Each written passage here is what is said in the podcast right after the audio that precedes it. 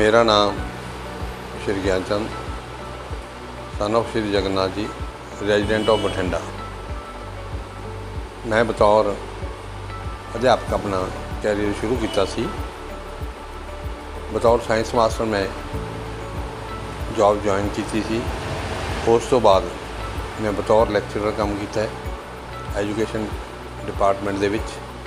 ਤੇ ਉਸ ਤੋਂ ਬਾਅਦ ਕੁਝ ਸਮਾਂ ਮੈਨੂੰ ਬਤੌਰ ਪ੍ਰਿੰਸੀਪਲ ਆਫੀਸ਼ੀਏਟਿੰਗ ਪ੍ਰਿੰਸੀਪਲ ਕੰਮ ਕਰਨਾ ਪਿਆ। ਆਪਣੀ ਜ਼ਿੰਦਗੀ ਦੇ ਵਿੱਚ ਮੈਂ 1970 ਤੋਂ ਰੀਅਲ ਸਟੇਟ ਦੇ ਨਾਲ ਜੁੜਿਆ ਹੋਇਆ ਹਾਂ।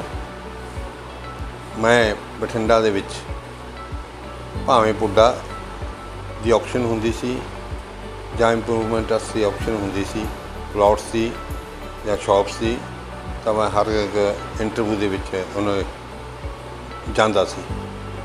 ਹਰ ਇੱਕ ਬੋਲੀ ਦੇ ਵਿੱਚ ਮੈਂ ਜਾ ਕੇ ਉੱਥੇ ਦੇਖਦਾ ਸੀ। ਇਸੇ ਕਰਕੇ ਮੇਰਾ ਜਿਹੜਾ ਜ਼ਿਆਦਾ ਰੁਝਾਨ ਹੈ ਪ੍ਰਾਪਰਟੀ ਦੇ ਨਾਲ ਹੈ। ਹੁਣ ਵੀ ਮੈਂ ਜਿੰਦਲ ਪ੍ਰਾਪਰਟੀਆਂ ਦੀ ਮੇਰੀ ਸ਼ਾਪ ਹੈ। ਮਾਡਲ ਟਾਊਨ ਫੇਸ 3 ਦੇ ਵਿੱਚ ਦਾਦੀ ਪੋਤੀ ਪਾਰਕ ਦੇ ਸਾਹਮਣੇ। ਮੈਂ ਤੇ ਮੇਰੇ ਨਾਲ ਮੇਰੇ ਸਹਿਯੋਗੀ ਪ੍ਰੇਮ ਜਿੰਦਲ ਜੀ ਅਸੀਂ ਉੱਥੇ ਬੈਠ ਕੇ ਐਸਵੀਪੀ ਗਰੁੱਪ ਨੂੰ ਨਾਲ ਅਸੀਂ ਪੂਰਨ ਤੌਰ ਤੇ ਜੁੜੇ ਹੋਏ ਹਾਂ।